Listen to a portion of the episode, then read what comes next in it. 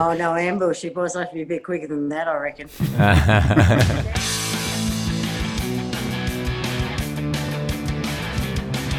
Welcome to season three of The Unforgiving 60 with your hosts, Ben Pronk and Tim Curtis.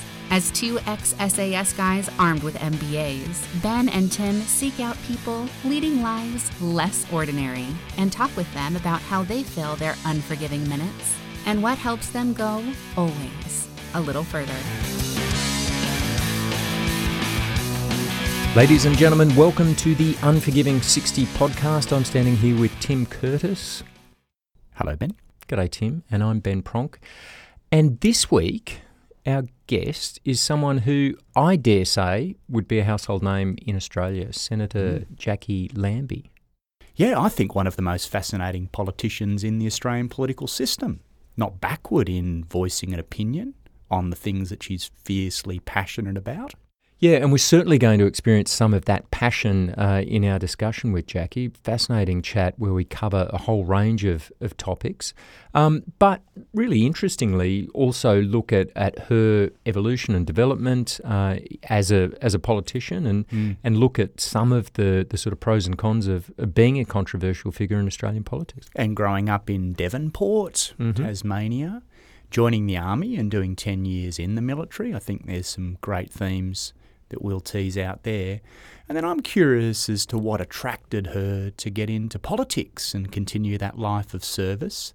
And of course, as you say, we will no doubt find out the things that she's fiercely passionate about and what troubles her most about bureaucracy, departments, politicians, and everything beyond. Yeah, and in particular, there there is a strong sort of veterans and military theme, and, and we'll touch on uh, her position on the Brereton report, mm-hmm. the the um, IGADF Inspector General of the Australian Defence Force uh, inquiry into alleged war crimes in Afghanistan, and, and, she's written some articles on that that we'll talk about. She has, and, and once again, not not short of a, a strong opinion that she's not afraid to um, to to put out there. Mm-hmm and uh, also methamphetamine, the, the scourge of ice in the community. And most will know, if you know her well, you'll understand that her son was um, involved in ice, and she's been very vocal about what we need to do to clean up that scene. Let's get on with the show.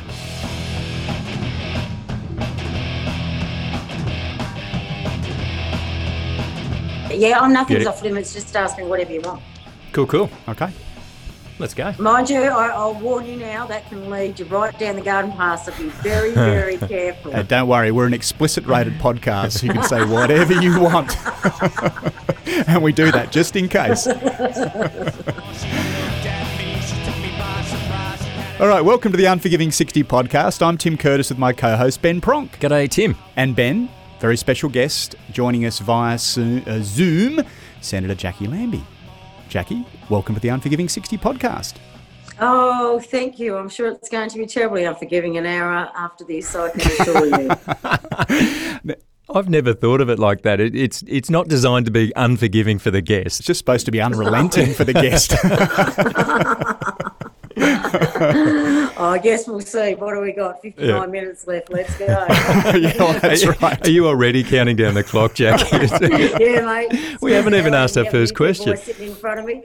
so remember the days. Was going to ask. Do you remember the days of pages when you used to carry a pager around, and if you really didn't want to be in that thing, you'd have someone set your pager off, which would be your reason to oh, go and make know, a telephone call. Check out chick. There was no bloody pages back then. I can tell you. well, let's let's start there. Maybe that's a fantastic place to start is your upbringing in Devonport. What did that look like before we get into life in uniform and beyond?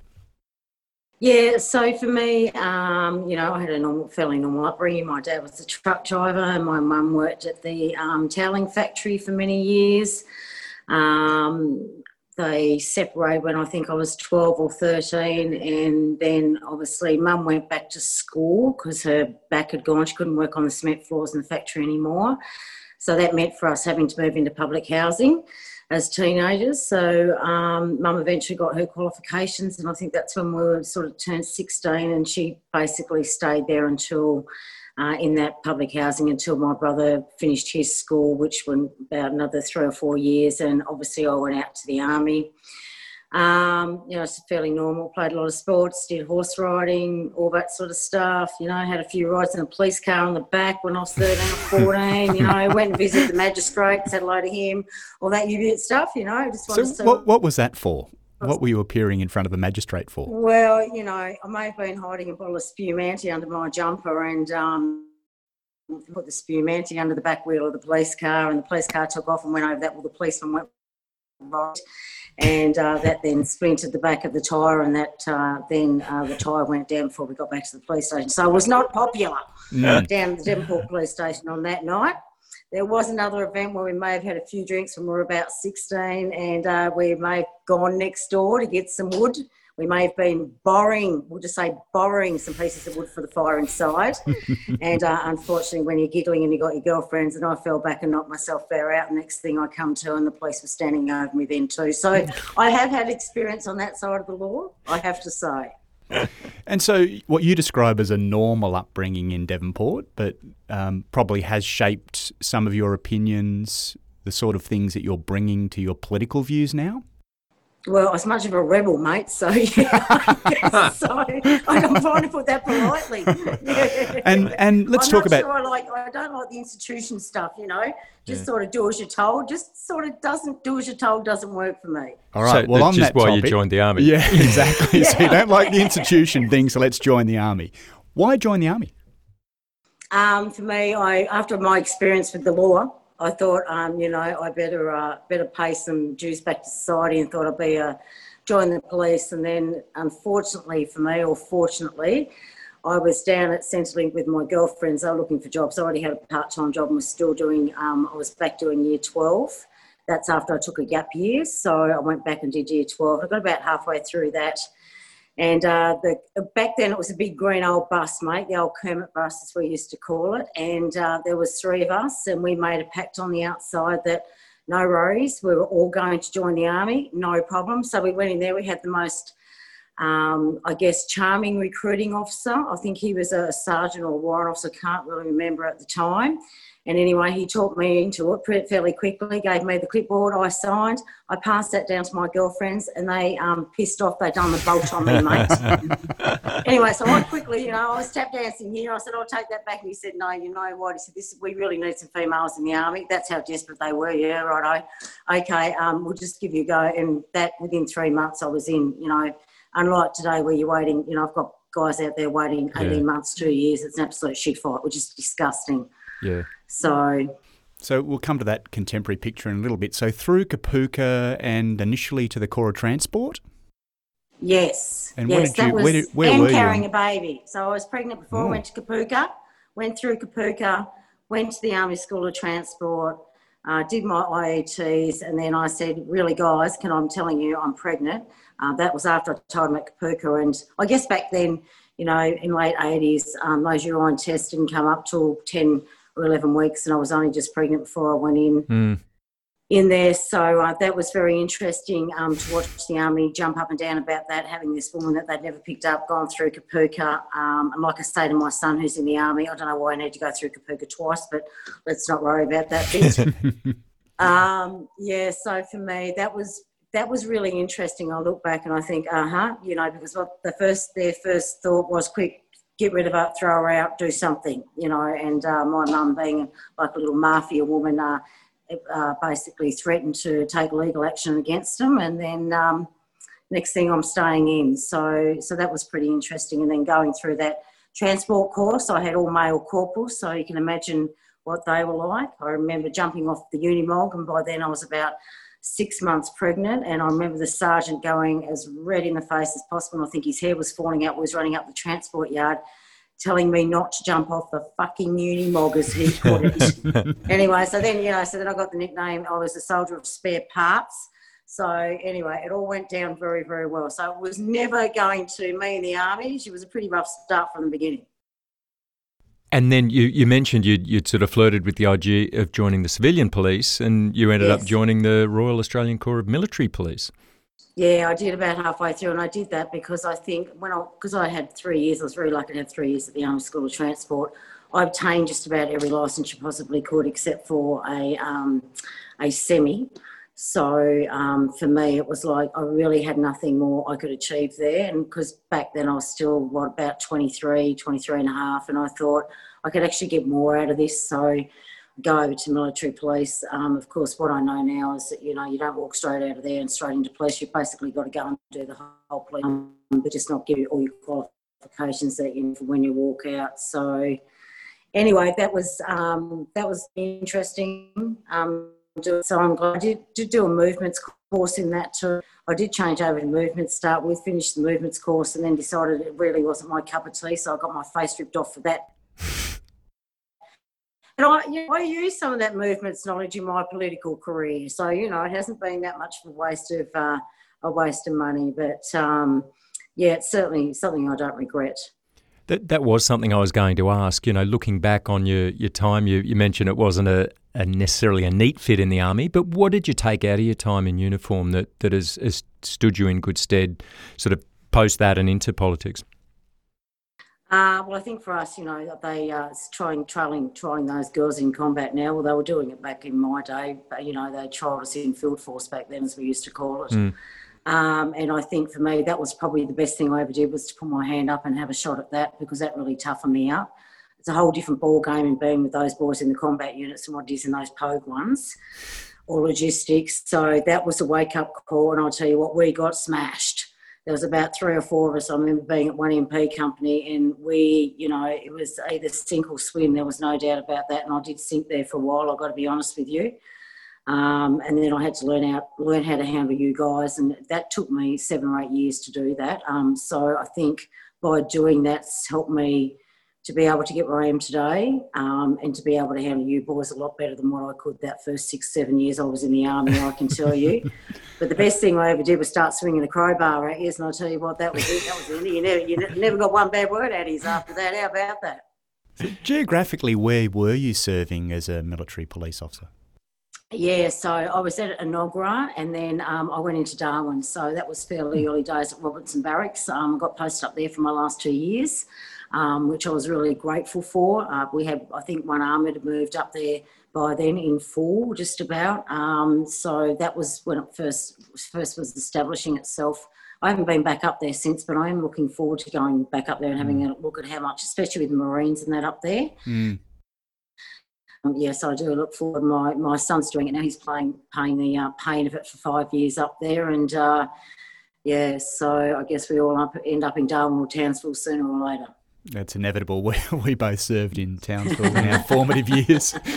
Um, so, promoted to the rank of corporal, I'd argue that that rank corporal's probably heart and soul of the military. You know, if if that rank bracket is doing their job, gee, it makes life a whole lot easier for everyone else.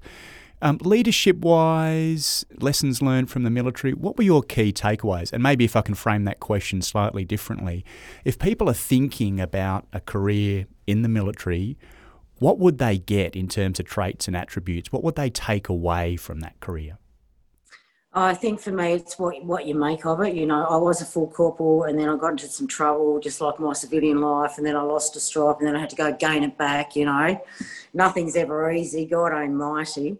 Um, but I think for me, it's what people really, it's what you want out of it. And if you really want to see the best out of yourself, you really need to try and get that, that combat service. There's no doubt about that. It's fine to do the training establishments and the POGE all the logistics, but really, um, what really made me was going into those those combat units. There's there's no denying that. So, um, without that, without serving in the, those field units, um, I don't think I would be where I am today. I really don't. That really pushed me to the edge. Um, you know, just knowing that basically, you know, male and female, we all have our weaknesses, we have our strengths. And so where you boys have got your weaknesses, you're filling the strengths. Um, you know, I had, and then you've got to do double the amount of physical training.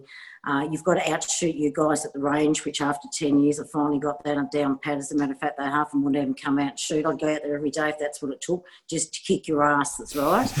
so you've got to find out where you fit and where your skill sets are the best, and that's what you use, and, you know, that's how you gain the respect. Um, so for me, it, it, wasn't always easy. in the armed forces, but it's certainly without that, I would not be in that Senate today. There's no doubt about it. Mm. You, have mentioned a couple of times about the, the sort of gender split and some of those differences. Um, were there parallels between what must have been a bit of a boys' club in the field army at that stage and what you encountered within Australian politics when you first uh, joined? Oh, yes. So yeah, it right. the same so much with Labor, but definitely uh, Liberal very boys' club. Um, you know, you, you can you can way around those, but they're not that one because I'm not on their side. I guess I don't I don't play with them because I'm an independent, so that makes it a bit more difficult. Um, but their clubs are about ten strength the boys' clubs you get in the army. So for me, um, you know, I just think yeah, that's what I'm very grateful that you guys sort of roughed me up there for a few years when I was when I was serving because it actually mm. hasn't done me any harm. Mm. It's learned me how to manage things and take things and not take it to heart.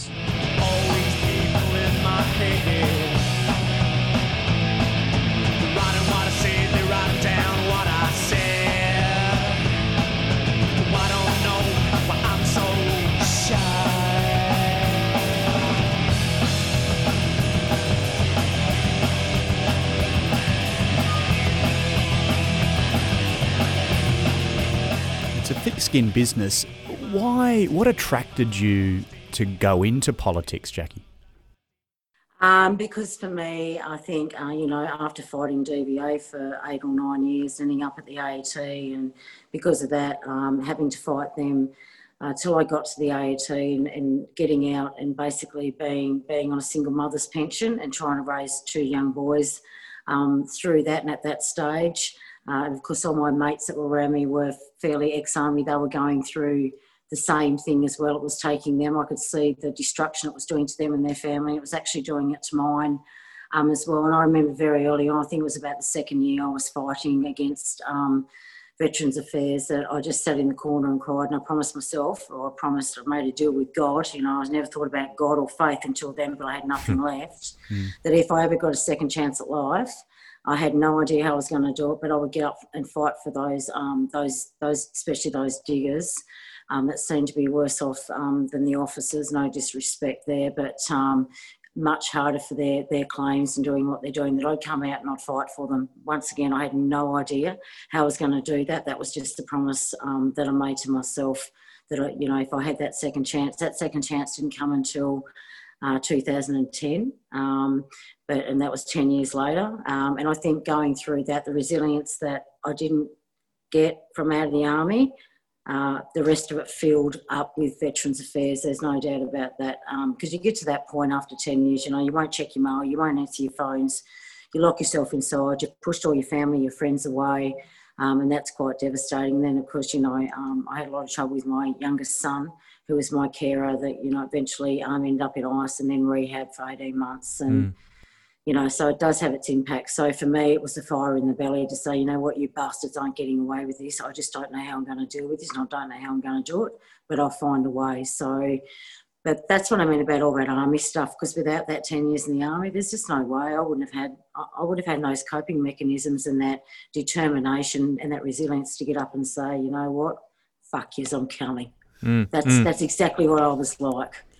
Do, do you feel you've made progress? I mean, obviously, we're seeing a whole new generation of veterans entering into the, the DVA, the Department of Veterans Affairs system. And, um, you know, personally, we, we know people who've had amazing care from there. We know people who've had similar frustrations to the ones you've experienced. Are, are you seeing progress uh, in terms of what you experience personally and what you're seeing uh, these days?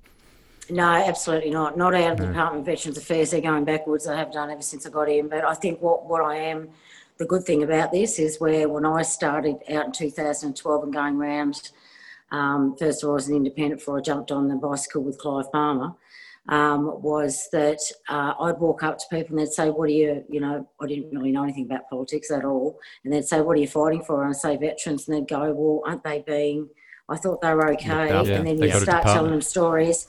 So it's the public that's getting it out there with the public. And, you know, I've noticed there's more build up, more build up. There's stories every week now. People are out there talking about it, and that's where we want it. So it's a public expectation. There's going to put the pressure on the Prime Minister. um, and those in the future to make sure they're doing the right thing by veterans. But to be honest with you, that department's gone backwards, and I, so I believe the leadership in defence has as well. With what I'm seeing come through in the issues, I mean, I've had over a, a thousand cases to deal with in. Um, what's that since September? So by Christmas time, in 15 months, um, we'd hit the thousand mark where we'd helped over a thousand people both against Defence and Department of Veterans Affairs. We're, we're keen to circle back to some of those uh, contemporary military issues, but we, we've we've jumped a bit, and that was your transition into politics. So you mentioned that you you medically discharged from defence, had an awful experience with DVA, and that that was a bit of a driving force to to make a change. Can you talk about your transition into politics and um, time on the bike with Clive Palmer, amongst other parties that you've you've worked with?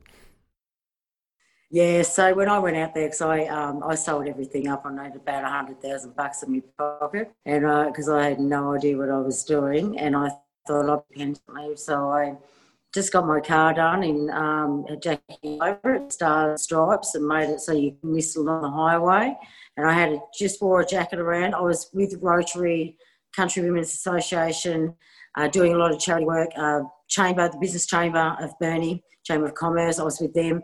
Um, they were really good. So uh, Rotary uh, for a whole year went out and to build myself back up because I had nothing left after being, uh, you know, basically I walked out in front of a car in 2009. Uh, from there, Veterans Affairs decided that I did need help. Um, so then I spent the next two years in and out of a, a psych unit or a health clinic, uh, whatever you want to call them. Mm. Um, and for me, once once I did that, uh, and then got those they trialed, started trialing stuff with my back. That worked, and then uh, it was basically go, go, go. Uh, so for me, I had to build back up. I had to go back to uh, speaking. So I went to something like Rostrum or Toastmasters. Um, mm-hmm. I think you guys call them over there.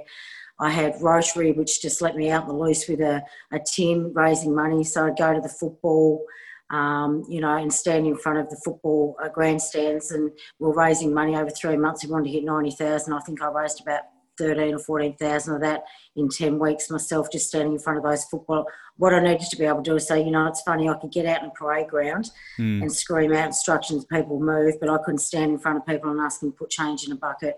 Mm. So for me, pushing myself, I knew where I had to build up. I knew where all my weaknesses were, and I had a lot of them. Uh, and I had to get back to where I was, back to that strength.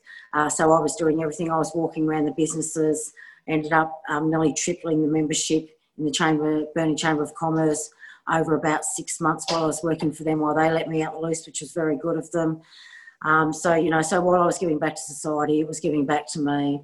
Um, and then I started to run out of money. Uh, that was in 2000, by the end of 2012.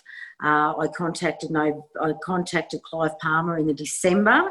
I had no idea really about this bloke. I'd seen him on TV. He said he was going to run.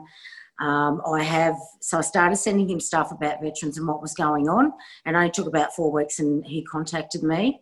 Um, and then from there on, it took him about another uh, eight or nine weeks to convince me to go over because I, I knew I was close. Like I'd done a lot of running around, but I knew I didn't have the numbers. And the only way I was going to be able to do it was by him throwing a bit of extra behind me. So that's mm. where I stood. I think to me, that was a breaking point because I'd actually been able to turn my life around, get that far, but know that I was not going to be able to get that seat first up on my own mm. two feet. Mm. So for me, I, you know, so I made up in the last election. Don't worry about that. But um, you know, I wanted to be able to do that first up, and I couldn't quite, couldn't quite get there. Um, obviously, I got elected from that, um, and then I had nine months on the sidelines. Um, and Clive was very, very good. We had a state election coming up, so he put me on the books um, because I'd come off my paper DV. Otherwise, I wouldn't have been. You know, I had no job experience by then. Been 13 years out of being unemployed and all the rest. Um, so he matched their payments that they were basically giving me, so I could just tell them where to shove it and come off it. um, although they were happy to, I think they were happy to continue to support me because I was still rehabilitating even though I got in. But it was very too sticky for me, and I just didn't want their cash anymore. Um, so yeah, so he was very good like that. And then um, obviously we went in. We started in the July. I'd split up with him by November after two years of um, training with him, and then went out on my own. Um, and from there, I've just uh, been re-elected. I think three times in well since what, what's that two twelve in six years or seven years. I've been mm. re-elected to serve six for six years. So really, I've earned 18 years in the Senate, and no doubt they'll be, you know, putting me on the edge again. But um, you know, it takes a lot. Uh, last time I ran, uh, obviously I got done for dual citizenship. Uh, that was quite difficult. That was a lot yeah. to take. Once again, after getting that far mm. uh, and, and being able to, you know, make the difference that you start to make, and then it's taken off you because of that, because your father's been brought over here, 14 months old in naps, never been back, and you're a bloody dual citizen. Mm. And that's after I used to toast the Queen when we are in the armed forces. Well, which she no longer gets a toast from me, I'll be bloody honest. um, so last time, then I had to go and do, you know, celebrity get me out of here, which nearly mm. killed me um, you know, do some dating game on the Sunday night. The best thing actually out of that, we got to go back to the Middle East and go back to where you come from, and you know, without being one of those probably sitting in an armoured vehicle being taken around for a couple of days. Uh, you know, it was a real deal. Um, you know, we got shot at. We went out in the front line, um, all that sort of stuff. So that was that was very interesting. So I got a good bite of that for three weeks. So I was really grateful for that. Mm. It's uh, funny. Clive Palmer's been in the, the news a lot in WA. I think uh, the West Australians got more headline mileage out of him than than in bloody Aussie than the, the Eagles. He can fill a billboard too. I'll yeah. tell you that. WA. but but interested in your thoughts. I mean, obviously, pretty early formative sort of experience with Clive. Sort of reflections on your time with him and, and the the Palmer United Palmer party. Yeah, I think um, there was a lot of razzle dazzle with the Palmy. I think everybody had a lot of hope because there was someone, you know, wow, this is new on the scene. It's not Liberal, it's not Labor. Uh, first time in history, you've got a billionaire chucking a heap of people out there to give um, normal Australians a shot, all that sort of thing.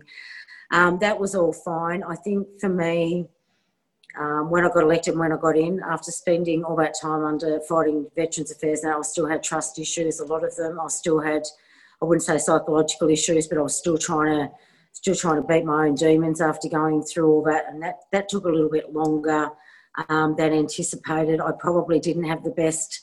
Um, maybe the best advisor when I went in there either. Um, that didn't help. Um, so having all those issues on top, it just seemed easy for me to get out, walk, and stand on my own two feet. In saying that, I still um, you know, I was a bit patchy with Clive and I there for a year. Um, I talked to him, uh, I'd say regularly.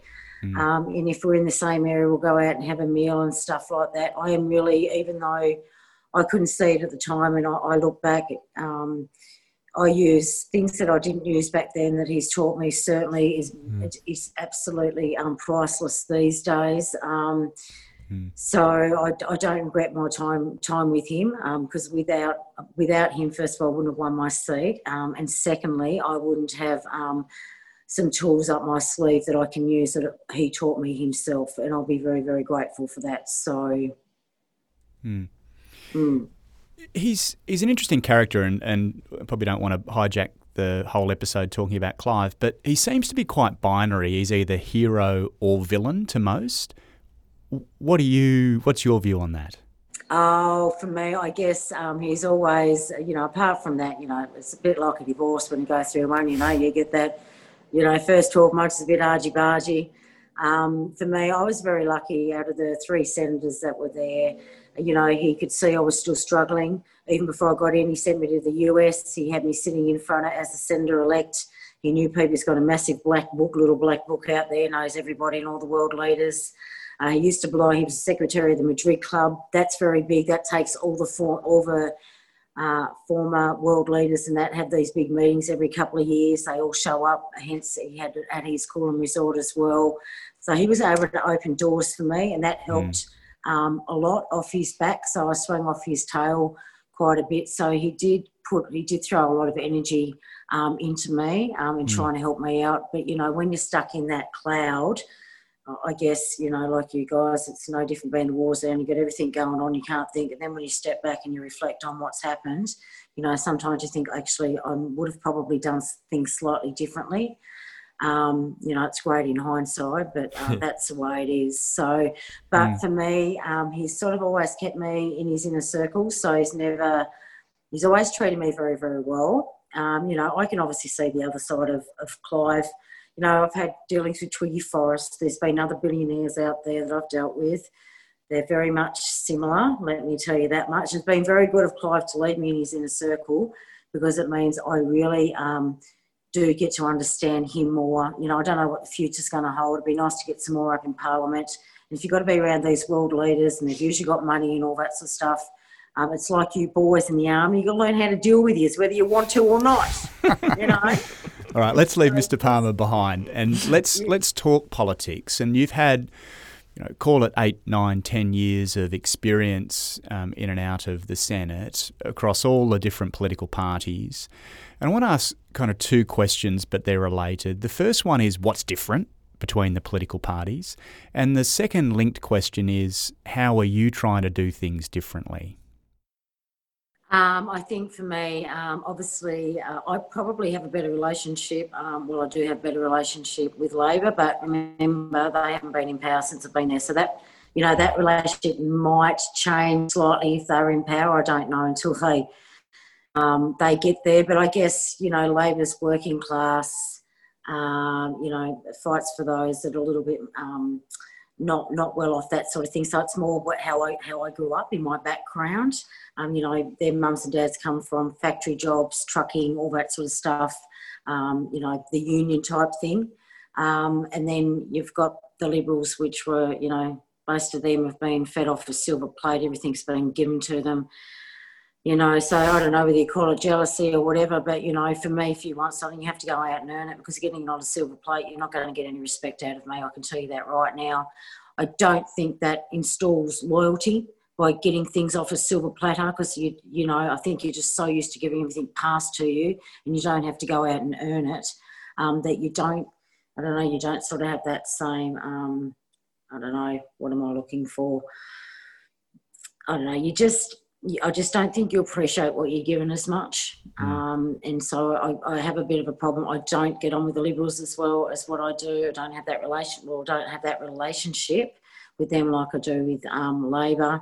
Um, and as for the Greens, look, we may agree to disagree on things, but um, I can tell you if you take the Green and the environment out of them and the refugees, they're actually really normal people. They're probably the most normal ones up there. Imagine me saying that about the Greens. I know people are, but they are, you know, most of them have had to fight uh, to get where they get where they are. A lot of them, uh, you know, had to fight to get through uni, paying off that that sort of stuff. Have come from um, different backgrounds. Um, they're able to share that and things like that. Like I said, but I may not agree on their politics all the time, but I don't agree with Liberal and Labor all the time either. But to me, they seem um, you know, they're a lot more normal, seem to have more time, more patience, more tolerance, that sort of thing. Um, so that's always very interesting. Um, One Nation I don't have the time of day for. And Centre Alliance, uh, which is the old Nick Xenophon team, of course, Nick took me under his wing. I was very lucky when I first got in that Nick took me under his wing. Um, and I still have a friendship with him today. And of course, working in Nick's office is the guys um, that are up sitting up there now. So that's that's helped as well having just having those three because basically the three of us together means the Liberal Party can't Liberal National Party can't get anything through the Parliament unless they have one of us. So that's how it works. So it's uh, it's very very interesting. And so to come back to the second part of Tim's question, how is the, the Jacqui Lambie network doing it differently? How do you want to define yourself in terms of difference to the, the status quo in Australian politics? Uh, well, I think one thing we don't take political donations. We take them. Um, we take them from the general public. So when I was out the sidelines last time, hence I had to go and do um, the jungle, get me out of here, and play out there and eat snails and God knows what else. Um, because basically, I couldn't. I, there's no way you can campaign as an independent. Um, and, and have a job. You just can't do that. So for 19, 20 months, I don't come from a well-off family or anything. My family, you know, certainly can't pay for me and pay my house payments weekly and stuff like that. Um, so I had to go out there and earn that. Um, you won't see other senators standing at traffic lights with Jacqui Lambie signs waving at people.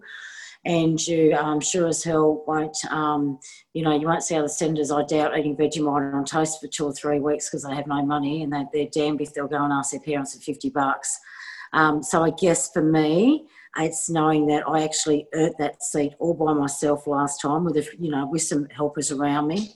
Um, mm. You know, when you've got little Tasmanian old people coming up to me and saying, Here you go, darling, take five bucks, get yourself a cup of coffee. You know, you'd mm. be staying somewhere, say, Listen, don't worry about last night's accommodation because we know you're running on broke, um, all that sort of stuff. And I think to me, so that's probably the most memorable and more than likely will be uh, for the rest of my political career that um, that seat I earned entirely by myself. I got out there. Uh, even to the point where I should have got $110,000 back from the Australian Electoral Commission because of the amount of votes. But see, Malcolm Turnbull decided to change all that in 2016, do anything to get rid of these little micros and independents, right? That unless you've got the receipts and you've spent the money, you don't get it back. So I'll be the only one in history, and I imagine that will be for the rest of history, that uh, never got my full entitlement back because I didn't spend that. All I had to spend was, I think, just over 50 grand, mm. the money that I'd earned on some TV programs to keep going. Um, so, you know, that's what I mean. I think that you appreciate, you know, I appreciate probably where I am today a lot more than what I did eight years ago, even though I, you know, had a big comeback of having to turn my life around after so much time on the sidelines. Now, Jacqui, you are clearly no stranger to controversy. I think uh, most Australians would be aware nah, of who you are. Mate, been reading that crap. That's Have we got the right news. Jacqui Lambie? How many of you Senator Jacqui Lambies are um, but you know, you, are well known for, for taking really strong stances on a, a whole range of issues and making sometimes controversial um, uh, sort of viewpoints on everything from sort of youth unemployment through to Islam, through to veterans affairs and foreign policy. Do you do you see that controversy as a political tool? Is it is it something that you you've sort of actively generated, or is it something that just sort of came? I think um, for me, when I first, and I did trust people um, when I first went into politics, um, I've been able to learn, you know, one thing I don't want is division in the country. Um, that's not what we're trying to do. I think mm. we all know that.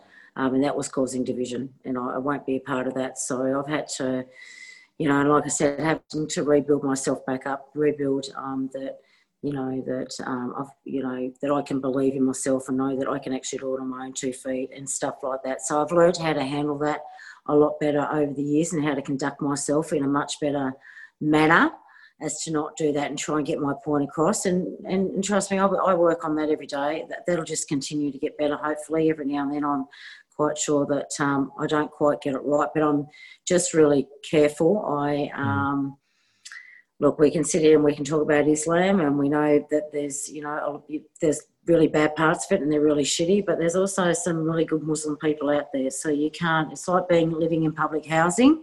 Uh, just because 10% of them want to make the rest of us look like shit shouldn't mean the rest of us are all crap, right? Yeah. Mm. So that's that's how I look at it. So I'm, I'm really, really um, careful like that. It's, it's, the same when I speak about the Chinese. I'll make it very clear I'm not talking about the Chinese people, I'm talking about the CPP. Uh, you know, you just want to be really, really careful there because we, you know, we are a country. Um, that welcomes migrants, and I want to make sure that um, that continues, and that you know we give them a second chance at life as well. Mm. Um, but those ones that you know, what I'd like to see is those ones that set an ex- bit more of an example, which I'm sure that Peter Dutton then have been trying to do over the years. Is you're not playing the game, then we're deporting you. But mm. unfortunately, this is where they differ. You know, they want to go through the courts. The courts you know, tend to leave them here without saying, you know what, you've got to make examples so people stop doing this. And if you tell, say that's it, you're going because you've mucked up, then they go and they don't get to come back here. Mm. It's as simple as that. So, you know, there's still still a lot that needs to be done. So I'm really just try and be a little bit more careful and being a little bit more articulate in how I say things. Um, you know, the, the, the, more years I'm in, yeah, yeah, it's like someone, someone. You know, I have Tasmanians come up to me and say, you know what, you're just becoming like a good old bottle of Pinot you know, the longer you're sitting on the shelf, the better you become. Thinking, goodness, what do I taste like? That's the, the height of compliments from a Tasmanian. Tasmanian. I know you're waiting for me. I know I'm being a coward.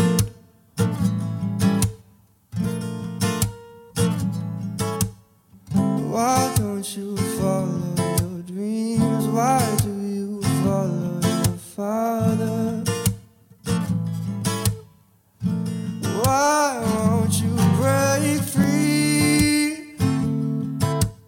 We've spoken a lot in this show about, you know, the, the reductionist. You know, it's easy to just draw these sort of black and white camps about some really complex issues. And um, you're seeing all around the world these sort of sensationalized political views that are, are, and, you know, we're probably seeing it play out in America as we speak, that, that just push people into these camps and don't allow that sort of viewpoint on what that those shades of grey in the middle, which is, is kind of where the truth is. Can I ask a shades of grey question? Off the back of the Brereton report, you wrote an article entitled "There's no appetite for digger witch hunt Jacqui, in which, Yep. if I can quote you, you say, There's no appetite for going after our own heroes. Do you believe that? Yeah. Yeah, I do. Yeah, and so does most of the public, mate. And this is where it's come back to bite them fair on the arse. Uh, you, you know, these guys have the public behind them.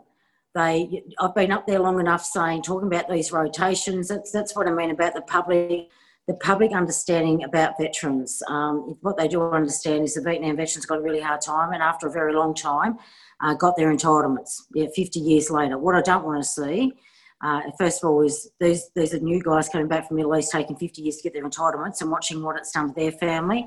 My uh, my uncle and I, very close, he's a Vietnam veteran, did two tours, got shot in the head. I've seen what it's done to my nieces, and I've seen what it's done to their kids. Um, you know, so for me and these um, alleged war crimes, there is people just they just go, you know what, we don't want to talk about them, we're not interested, just make it go away. They understand that they've done rotation after rotation. They've done. They understand that you know people are on antipsychotic drugs.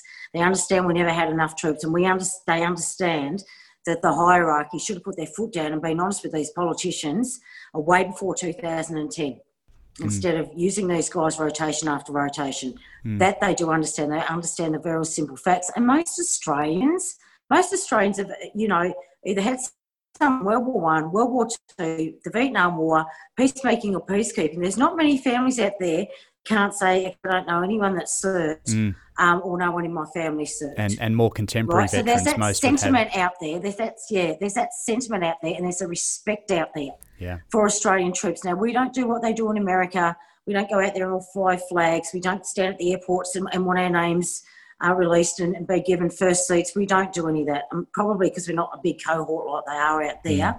Um, but we're very humble in the way we do. So I think the politicians got it very, very, very wrong. Had they done, if they got their boots on like I do every day and get out there and actually speak to the people, they would have known that. And this is where they've got it really, really wrong. I'm not happy about the way it's been done. I'm not happy about Crompvoets. I've just got I've got 10 pages of questions that are about to go to the minister that'll go off in the next uh, 24 hours. Um, and some of those questions have come from their own over there and come from elsewhere um, that have served that um, this is what's happening now. You're splitting the pack because, uh, you know, these people that actually care, give a stuff about these diggers, a hierarchy, they're now starting to fight back. Now, they might be using me to do that. Um, and I don't really care, but sooner or later you're going to see them pop out, and they're actually, you know, you'll see them starting to pop out out in the open. They can use me for the time being because they know what's going on over here with these bloody generals, and they've had a gutful. Yeah, it's, so it's it'll be very interesting. interesting to see where the next 12 months goes. We've talked extensively about this trajectory of purpose. You know, the first, um, the first of the Special Operations Task Group elements went into Afghanistan in 2002. Just after 9 11. Just after 9 11. It was late Yep. 2001, mm-hmm. the advanced elements. And in the time from then until we pulled them out, there was this constant changing trajectory of purpose. And, you know, we'll, we can talk those in uniform and leadership having responsibility at all levels. And if they don't take responsibility and they didn't know it was on their watch, that's a problem. But to your point on political responsibility, that seems to be the voice that's being very quiet. That in all of that time, no one in the political leadership asked a question, you know, how long for? For what reason? For what outcome? Are we making a difference? Is it ever possible to create true change? And then articulate that right down to those guys and girls with dust in the welts of their boots. What's your thoughts on political ownership of the problem off the back of Yeah, well, you, you, you won't get it from them. You won't get it from those majors, right? First of all, even people that are serving, they know what I do. Their loyalty is now to their political party, right? So, Mm. institution, talk about institutionalised, but um, you, as for me, I want the answers, and so do those people out there that have, have worn that uniform. So it doesn't bring any harm for me, mate. They can't demote me. The only person that can demote me is Jacqui Lambie. Trust me, and I'll, I'll take her on any day. well, you've been Um, demoted so- before. We've already ascertained that, you know, from corporal to lance corporal So, back you to corporal. I've had a taste of it. I don't mind doing it twice. uh, you know, um, so I think um, for me, and it's it's it's knowing. Um, you know, it's like making me treasurer. You wouldn't do that because I don't have an economic background. Um, so when you have to um, when you have to jump into somewhere new and you actually don't know anything about that area, especially, especially military, it is quite difficult to um, for them to ascertain what is going on and why didn't anyone? Why isn't you know why isn't Blair, John Howard, uh, and Bush? Why aren't they being done for war crimes? You know, what's this going to do? We've got the Vietnam veterans. This is the slippery slope? You're going after them next. Mm. You know, th- th- these are the questions that need to be answered. Why now? Why are hmm. you bothering to stand up there apart from you made the call wrong and now they're, they're feeling the bite on the arse? It's going to get a hell of a lot worse because I'm not moving uh, for them and I have a lot of questions to ask. Why now? What's Why are you doing this bunch of blokes now? You know, well, it's never been done in history. You've never gone after them. Uh, and I've done a library study on this um, since World War uh, II. We certainly they couldn't they don't have as much paperwork, but they can't really find anything anyway. But they can't just give me 100%. But since World War II, no one's been done on, on war crimes. And I just want to know why you know is there such a distance between the hierarchy in the military, the politicians, and the diggers that are out there on the front line. And obviously, there is. Um, I think a lot of this is going to come out this year, and that's a good thing.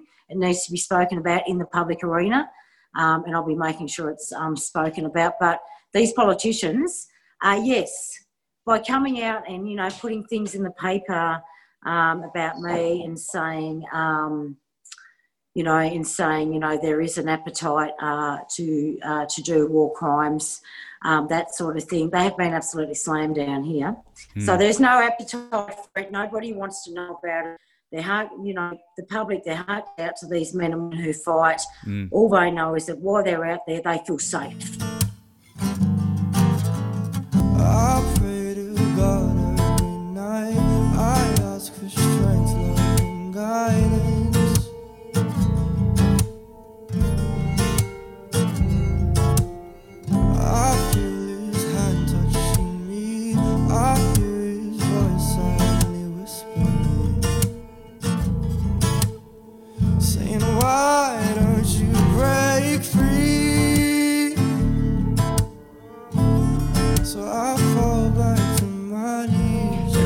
Theory on the why and the why now questions that you're asking? Well, I tell you, um, I don't really know apart from other, you know, the hierarchy of the military that disconnected from everybody else, um, that their heads are that far up their ass, that they're more interested in the med- medals that they win and being the Governor General next time when they finish their careers. Quite mm. frankly, I don't get it. And there's mm. nothing else I can come up with. Um, you know, I want to know. I want to know when they're going to step and say, "I'm taking, I'm taking part responsibility today." And if you're doing those men, you're doing me too. Not one of them's come out and said that. Not one. Mm. But don't worry, I intend to get one of them to do it sooner yeah. or later. Right? It's... No, why shouldn't they? If they're the good leaders that they say they are, and they've got all those big gongs hanging out of them, or off them, then get up and show me what sort of leader you are. And you, you take responsibility for your lack of action that you can stand up to these politicians. Mm. Or what did you do to stop it? Or what did you do to make sure these guys weren't doing 12 or 14 ro- rotations? What mm. did you do? Nothing. Yeah, the court of public opinion's been interesting watching through that prism on their view of that strategic military level and what they have not done. And, you know, the potential double standards, or maybe the pure double yeah, standards. Yeah, it is double standards, but throwing your men under the bus like that is disgusting. You're not a leader's ass as far as I'm concerned. Start on the leadership in the military, mate, because I've just about done with them.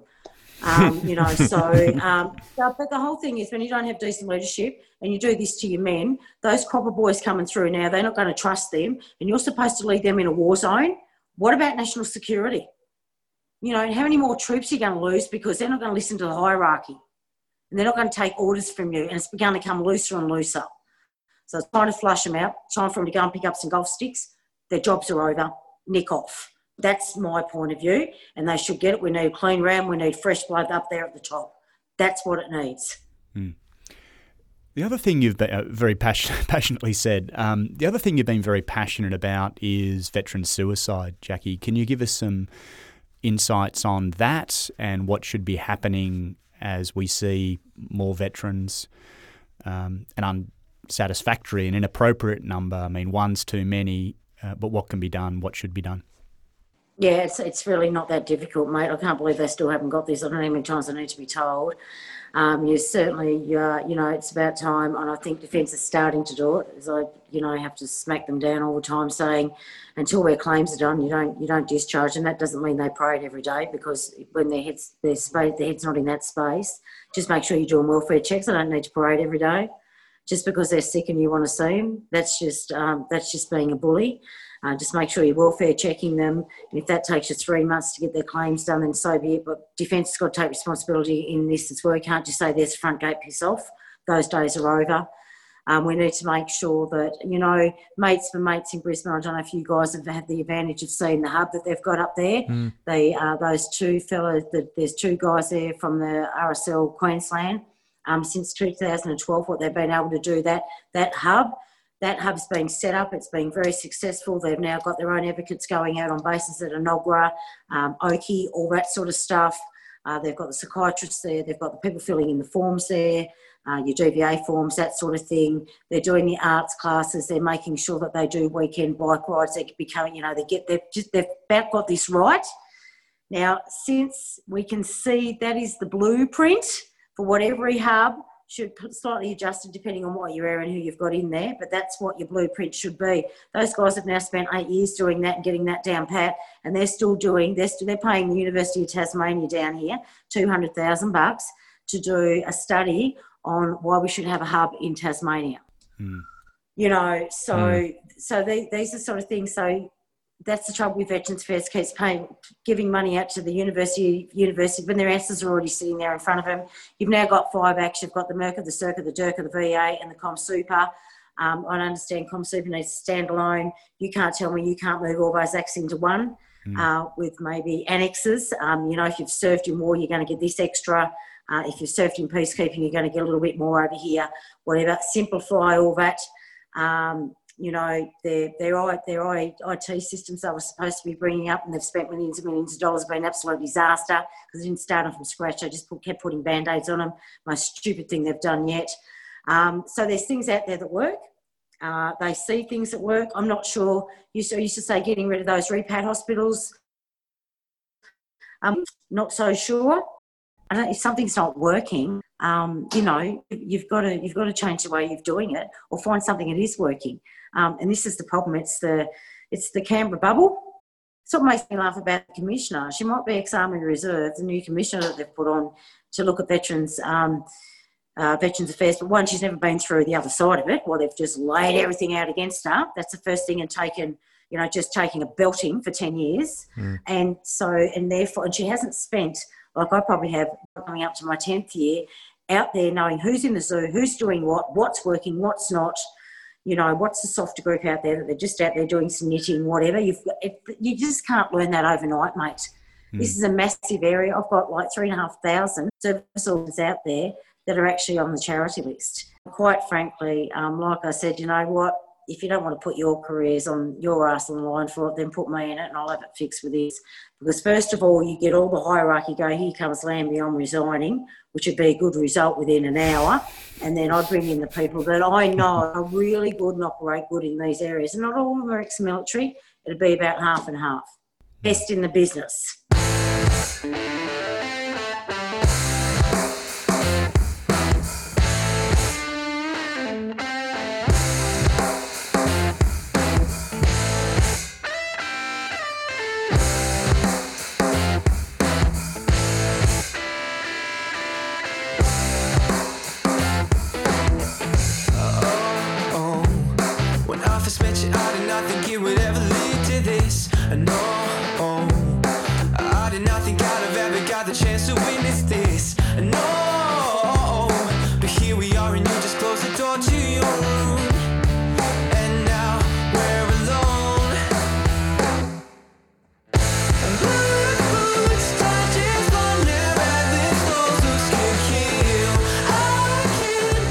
Switch tack from the, the war in Afghanistan to the war on drugs. Now, you've spoken, um, in fact, you alluded before about your, your son's battle with ICE um, and your, your own sort of personal views on that.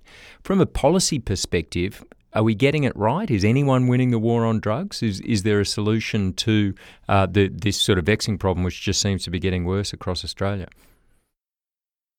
No, no, because um, it's like Veterans Affairs. There's way too many um, hierarchy up there that can't get outside that that Canberra bar. Once again, if you go around all the rehab centres in Australia, you'll see which is working the best and how they're operating. And the other thing is that um, there's no regulation on when it comes to drug and alcohol rehab. So instead of having a federal, right, each state's running their own and doing what they want. There, there's um, there's when it comes to regulation, it should be under um, the Commonwealth's hands. It's the biggest stake they've made. And they still don't want to look at it. It needs to be one rule for all. Uh, so that's a problem in itself. These drug and rehab providers, uh, they need to be running at a very, very high standard because it's the only way you're going to get the results. And not only it's it's like the military when the when they look, you don't just throw them out. You're going to have to put them for the next year or two years. It's a follow through, follow through for it to be successful. Um, so that's not, you know, and that's that's not what's. It's like for everybody else up there. You know, sometimes you don't feel normal because you think, surely I'm not the only one that can see that. That's just common sense. That works, that doesn't, that works, that doesn't. Oh, that sort of does, but if you chuck that in, that works actually going around and seeing this. no different to what you do in the army. You know, you go but you go out there and you watch. You know, you watch. Watch what's going on, have a look at it, take back your intel, take it back to the table. Um, I'm not sure what the answer is, but while I sit there and, you know, I can only get up there and speak about it and do so much. Mm. Jacqui, you've dedicated, my final question, you've dedicated the majority of your professional life to public service and you're constantly in the public eye and being scrutinised. What do you do for you? Do so much for other people, focusing uh, on issues, but what do you do for you? Um, for me, um, you know, I was sort of starting to smell the roses, you know, because when you're out that long and you get a second chance at life, you think you beauty and then you're just starting to get comfortable and you lose your seat, um, citizenship, and then you got you've got to fight. I actually really haven't had that much time to think about it. I still walk every day, mm-hmm. um, more so not just even in, um, in sitting know, weeks in my Canberra? COVID ass. yeah, I should, yeah, most days I will. Yeah, yeah, yeah yeah, yeah, yeah, well, mate, you know, that, that COVID ass, like everybody else's, is out of control. um, so you do that. But also for my um, melody, um, to clear my head, I get my 80s music on. I don't take my phone. 80s the, music? Yeah, just listen to my 80s music. Um, so I think I'm still, I actually like being out there and talking to the people. And, you know, we give, um, it's nice it's amazing how much difference just by helping someone, whether it's the elderly down here getting to get a hip replacement and get them off the codeine that they've been on for two years, trying to get someone in for a toothache, whether it's getting a veteran and their family back on their feet. Um, to me, that's that's really rewarding.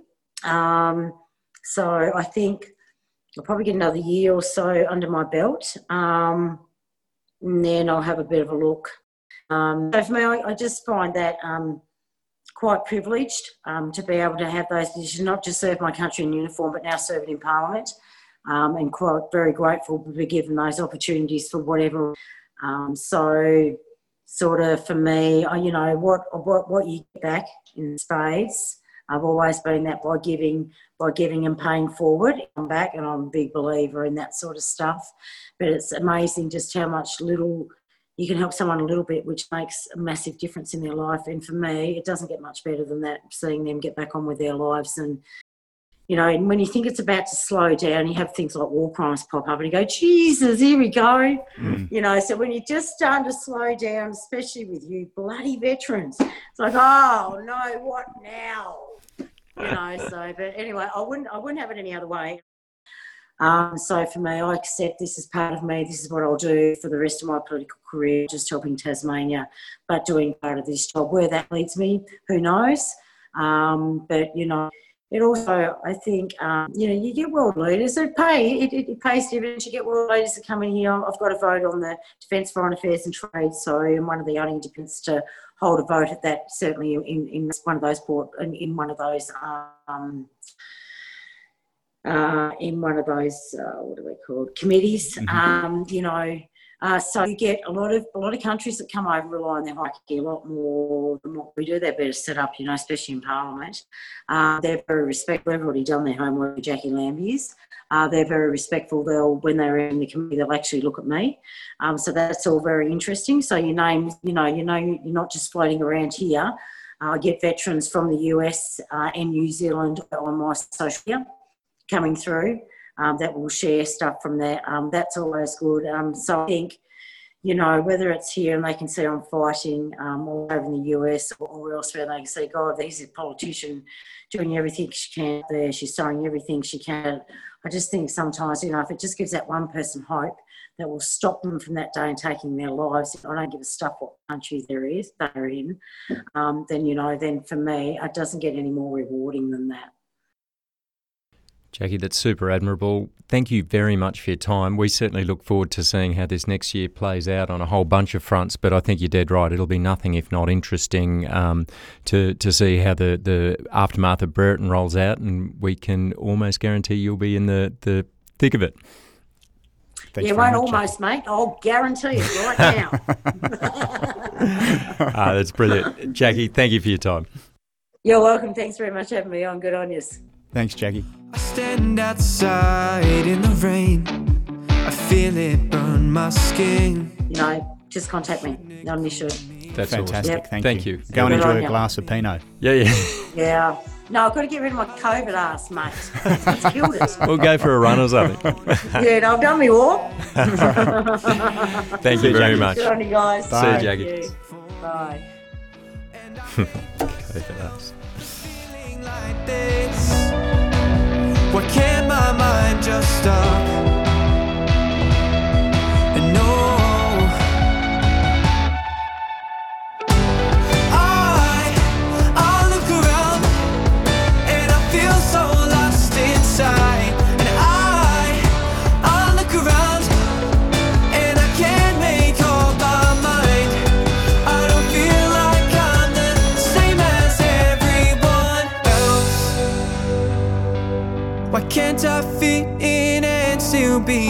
Myself? I try to calm myself by slowly breathing in, but the air it burns my lungs. I'm choking. I feel the pain inside, but it's so deep they cannot see. They're probably thinking bad of me for not trying. But I try so hard, why can they not see?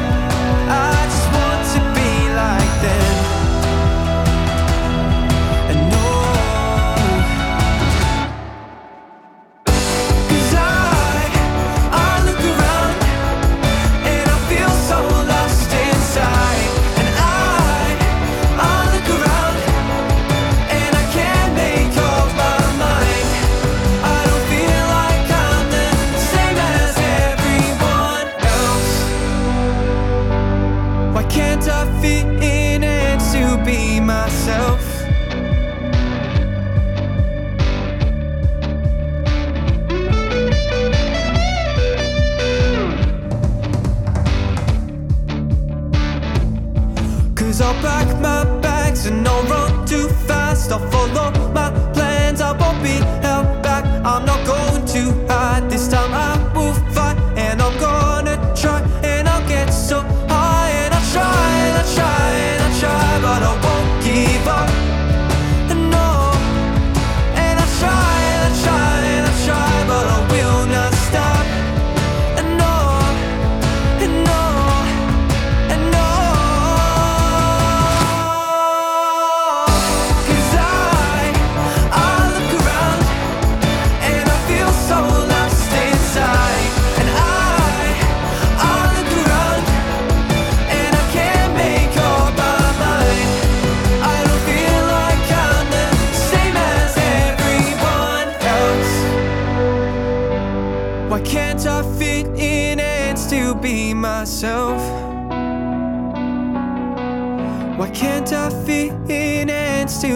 myself?